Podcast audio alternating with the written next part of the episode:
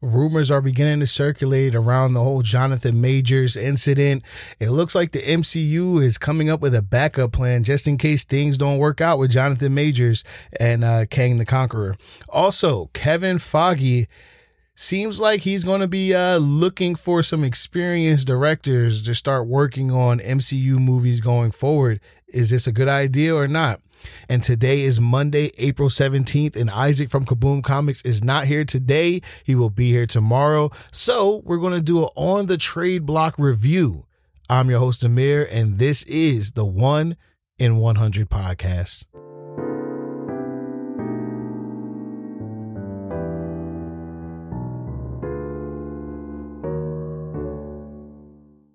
All right, so Jeff Sneider, the uh MCU, DCU insider who seems to know everything that's going on. Uh, he was on uh, the Hot Mic podcast and he was speaking about um, the MCU and what their potential plans could be for moving forward with Jonathan Majors. I mean, as you guys know, uh, he had a situation that went down and He's saying that he's innocent. His lawyer saying that he's innocent.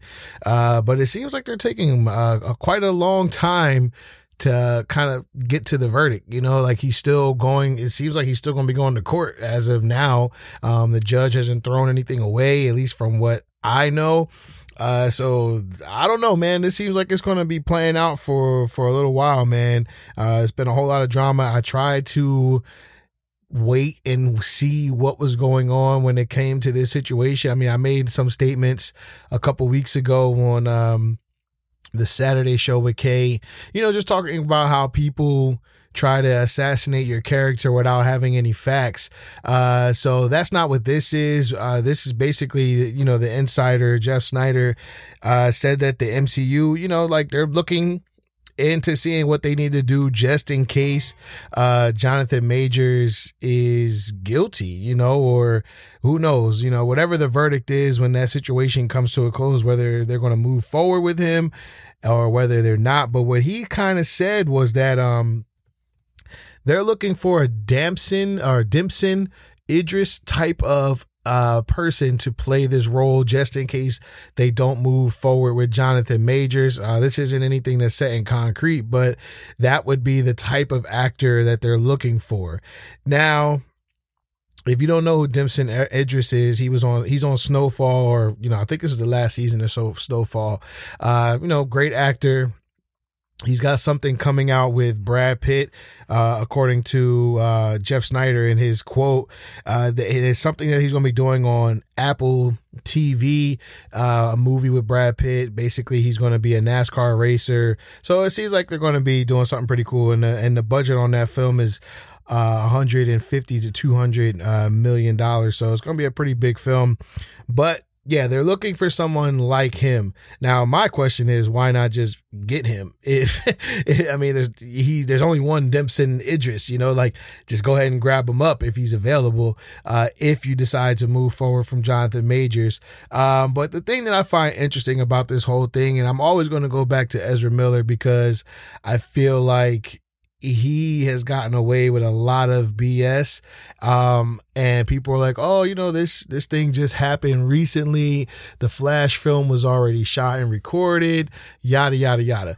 Well, that's not the case. The Flash movie went into production in 2020, and that was um the first time you heard about Ezra Miller getting into an altercation at a bar with a female that uh, he allegedly choked. And that was like the first time you started hearing things about Ezra Miller uh, bef- as far as violence against women goes.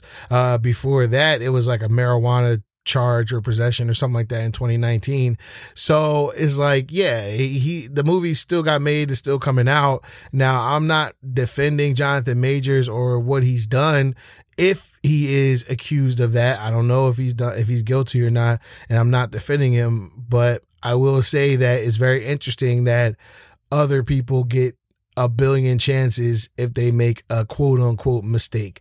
So we'll see how this thing goes forward. I'm definitely going to keep my eye on this situation. Hopefully, I don't have to report that he's being replaced, but we shall see because Kang the Conqueror has a big, big to do with the MCU going forward. And Idris, not Idris, uh, Jonathan Majors seems like he was going to have a lot of work and he's going to be making a lot of money with the MCU. So hopefully everything uh, works out for him and his, in, you know, in his favor. So with that said, uh, I know you guys are used to hearing Isaac on Monday doing the previews for your pull list, but he will be here tomorrow because he had business to tend to uh, with Kaboom Comics, and of course that comes first. So he'll be checking in with us tomorrow to give you guys an update on what's going to be out at the shops this week.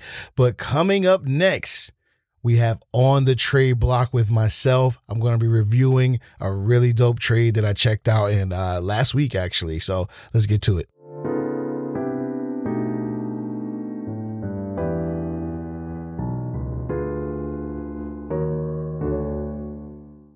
All right, welcome to uh, On the Trade Block. We haven't done this in a while, and uh, I figured it was a good time to do it because I literally just finished um, this story called Do a Power Bomb by Daniel Warren uh, Johnson. Now, I talked about this story uh, a couple weeks ago on, on a Saturday show with Kay. So, you know, I finally got a chance to sit down and I read the whole book. It's seven issues in this trade paperback.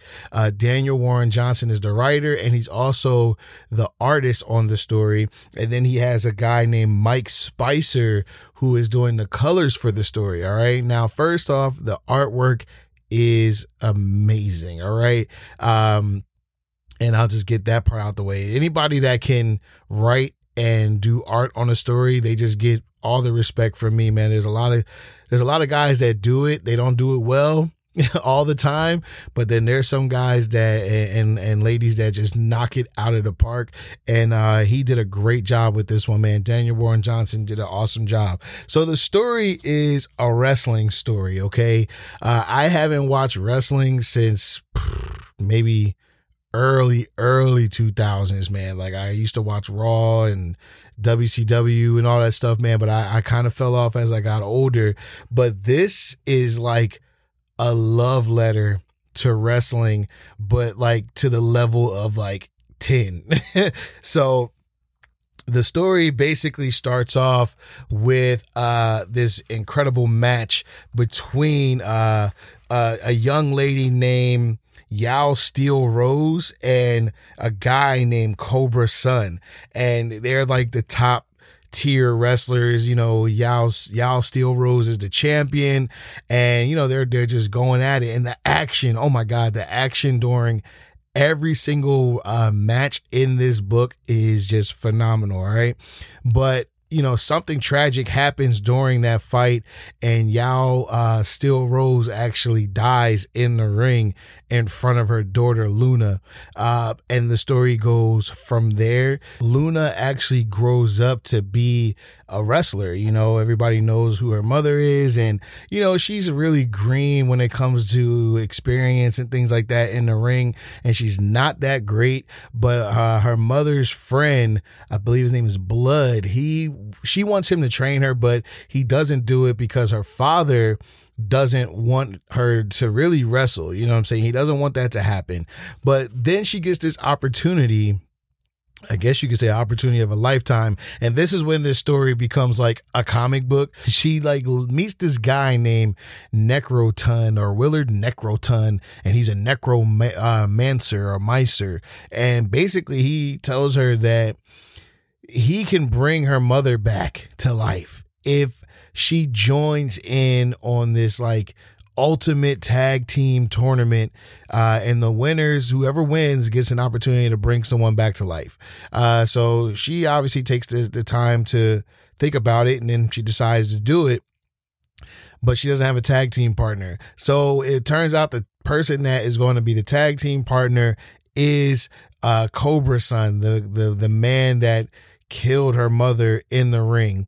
Uh, they team up, and man, like I don't want to spoil anything for this story or of this story for you guys because like there was a huge reveal after issue two. Like after these two become tag team partners, there's this huge reveal um, that really just took the story to another level. Now, like I said, this story like you know, it started off kind of like realistic and everything, but then they go to this other like world and they start wrestling these crazy tag teams. Like um, there's a gorilla tag team. It's just, it's it's insane.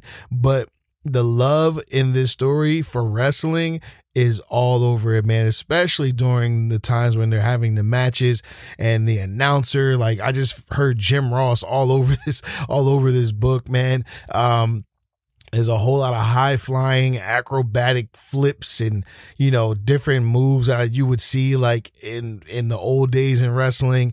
It was just amazing man. I really really enjoyed this story. Um i don't it's not going to be another volume of this i don't believe. I mean it ended on a note where it could be fine. Uh i mean but i wouldn't be mad if he brought it back another one if Daniel Warren Johnson wrote another story. But I'll say this, yeah, he put everything he had into this story.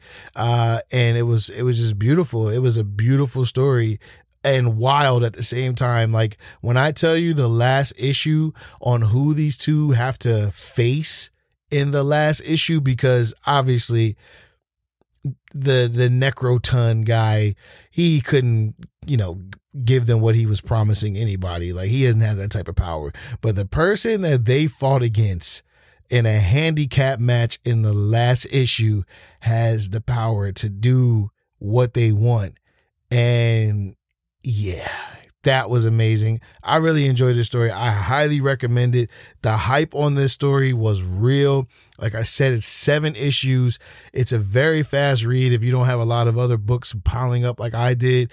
The artwork is incredible. The the just what he does in all the all the fight fighting matches and everything like that just man amazing the last the one of the last matches was like some ecw type of stuff so it was it was super dope and i highly recommend you checking this book out if you find the trade don't hesitate. Just go ahead and pick this story up.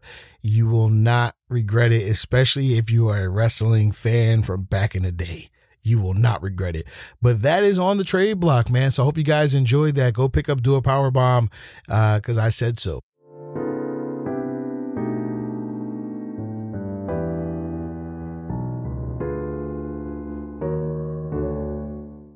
All right, so we got a MCU spy now. You know, Kay always makes the joke that we have a DCU spy that, you know, steals our ideas and doesn't even get us give us any credit. Well, it looks like we got an MCU spy now as well. We got more news from Jeff Sneider. This article is coming from CBR. Uh, Jeff Sneider once again was on the Hot Mic podcast. This, this is a great podcast for a whole lot of spec news, man. Let me tell you.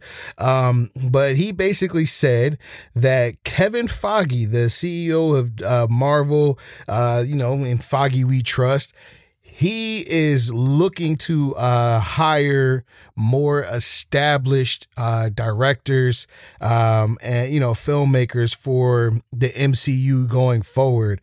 Uh, and basically, the quote says um, Feige does want to hire more established talent behind the camera, and obviously, this rumor hasn't been confirmed yet by Marvel or Disney. And honestly, it's not going to be. All right. They're not going to, they're not going to confirm that because they don't want to crap all over the directors that they have been working with in the past, you know, movies with Phase Four, uh, and recently, obviously, with uh, Ant Man and stuff. They don't want to crap all over those guys, man. Those those people have done the best with the talent that they that they had. Excuse me, and I honestly I, I said this a couple of weeks ago. I said this might maybe a month ago where me and Kay were just talking about phase four and Ant Man and things like that. And when you go back and look, some of these directors have not directed big time films like anything that's in the MCU. Like they have TV experience, which is cool. They, you know, you got to get your experience somewhere, but when fans have come to expect big things from the MCU, you cannot, you cannot, you cannot hire rookies uh, in that field to come helm your your MCU. It just it just can't work that way. And to me, it's very hard to operate in the MCU, and we've heard this from James Gunn, who is a great director. It's it was really tough to operate in the MCU after the blip. All right, especially with all the movies and TV shows and everything trying to connect, it's very hard to operate. And what I said a couple weeks ago with Kay was that maybe they should just get a group of writers and a group of directors. That's it. Maybe five and five or four and four, whatever. And those that group of directors and writers come up with a concept for whatever that phase is going to be, and they work together. Don't be putting it together piece by piece, bringing in this director, bringing in that writer. Like we're seeing a whole lot of scrambling going on, and I'm happy. I'm happy that if this is true, I'm happy that this is something that Kevin is looking to do because um, the MCU is it's weak right now. Okay, that's just a fact. It's very weak right now. I mean, obviously we have the Guardians of the Galaxy Volume Three coming, but that's James Gunn. We already know what to expect from James Gunn, and this is his last movie with the MCU for a while. So you know, he's going to go out on a good note i'm hoping and that'll be it. And he's already said his movie doesn't really connect to anything else that's been going on in the mcu because the guardians of the galaxy are in a distant place. They're in they're in the space. So he's not going to connect a lot of things to what's been going on after the blip. So i really hope that uh, this is true. I hope that we can see uh, some established directors that have you know they've worked with projects that have big budgets you know and it's it's not a, a, lot of pressure on them to have to do something with a big budget like this. So we'll see. Um but yeah man jeff sneider you know out here dropping these uh these big rumors and speculations once again. But um yeah we'll see how it goes. But that'll do it for today's episode of the 1 in 100 podcast.